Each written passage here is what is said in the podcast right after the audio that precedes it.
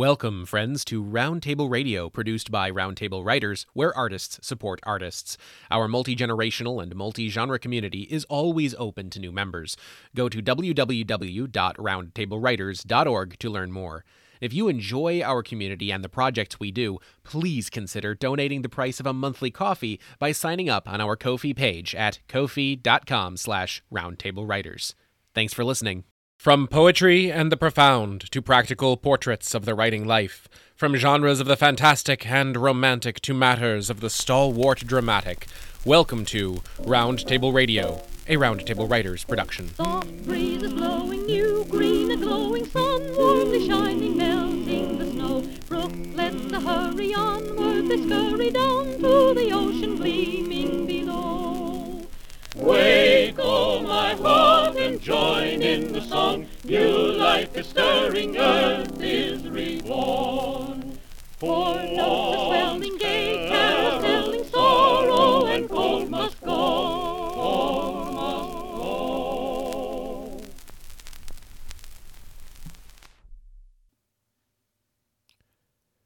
Hello, and welcome, friends, to Round Table Radio. My name is Odin Hartshorn Halvorson, and I'm the founder of Roundtable Writers, where our motto is Artists Support Artists.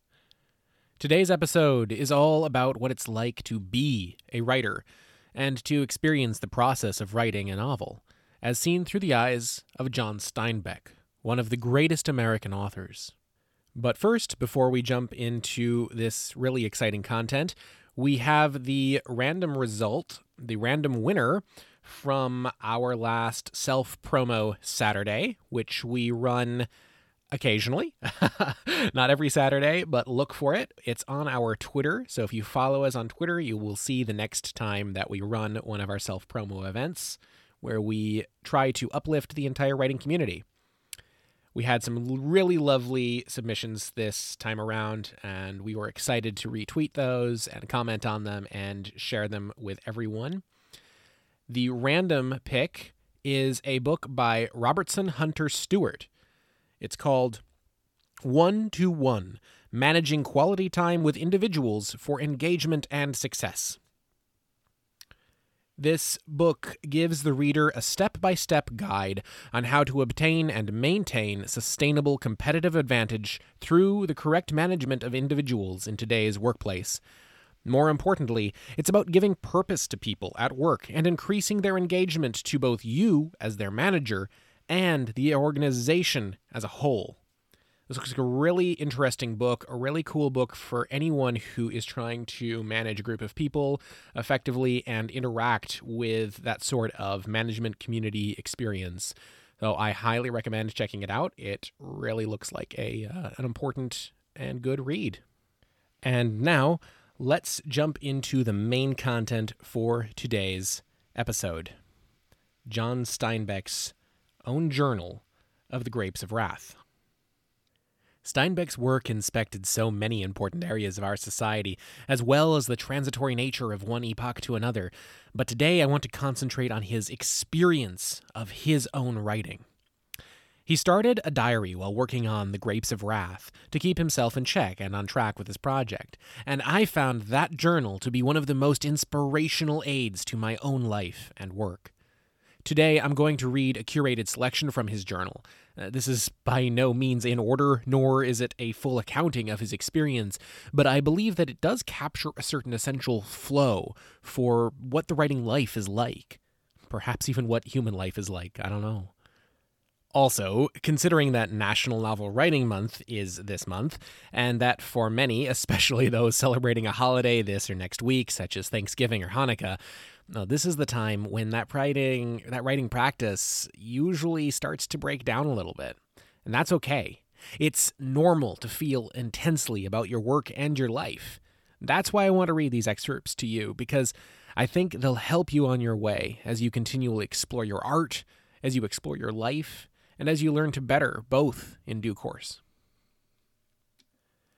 And so, from Working Days, the Journals of the Grapes of Wrath, paperback published December 1st, 1990. Here is the diary of a book, and it will be interesting to see how it works out. I have tried to keep diaries before, but they didn't work out because of the necessity to be honest. In matters where there is no definite truth, I gravitate toward the opposite. Sometimes, where there is a definite truth, I am revolted by its smugness, and do the same. In this, however, I shall try simply to keep a record of working days and the amount done in each, and the success, as far as I can know it, of the day. This is the longest diary I ever kept. Not a diary, of course, but an attempt to map the actual working days and hours of a novel. If a day is skipped, it will show glaringly on this record, and there will be some reason given for the slip. I wonder whether I will ever finish this book. And of course, I'll finish it. Just work a certain length of time, and it will get done poco a poco. Just do the day's work. Don't know who will publish my book. Don't know at all. No reason to let it slide, though. Must keep at it.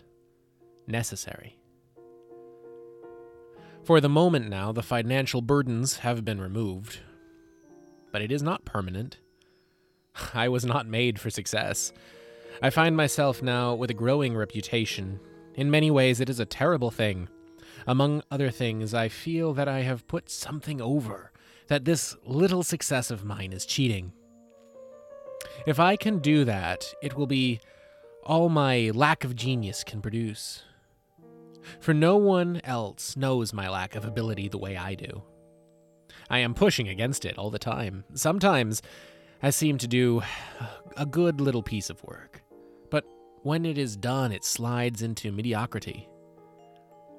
If only I could do this book properly, it would be one of the really fine books and a truly American book. But I am assailed with my own ignorance and inability. I'll just have to work from a background of these, honestly. If I can keep in honesty, it is all I can expect of my poor brain. Never temper a word to a reader's prejudice, but bend it like putty for his understanding. All sorts of things might happen in the course of this book, but I must not be weak. This must be done. The failure of will, even for one day, has a devastating effect on the whole, far more important than just the loss of time and wordage. The whole physical basis of the novel is discipline of the writer, of his material, of the language. And, sadly enough, if any of the discipline is gone, all of it suffers. This must be a good book. It simply must. I haven't any choice. It must be far and away the best thing I have ever attempted. Slow but sure, piling detail on detail until a picture and an experience emerge, until the whole throbbing thing emerges, and I can do it. I feel very strong to do it. I'm tired of the struggle against all the forces that this miserable success has brought against me. I don't know whether I could write a decent book now. That is the greatest fear of all. I'm working at it, but I can't tell. Something is poisoned in me. You pages, ten of you, you are the dribble cup. You are the cloth to wipe up the vomit. Maybe I can get these fears and disgusts on you and then burn you up. Then maybe I won't be so haunted. Have to pretend it's that way, anyhow. No, must slow down and take it easier. Saturday had a feeling of exhaustion near to collapse. I guess I've been working too hard. It's not the amount of work, but the almost physical drive that goes into it that seems to make the difference. I should take it a little easier, or I won't be finishing. I have just a page or so over 100 TypeScript pages done out of 600. I have five times as much work left to do as I have done already. So I must conserve strength, because I do want to do this novel and finish it this time.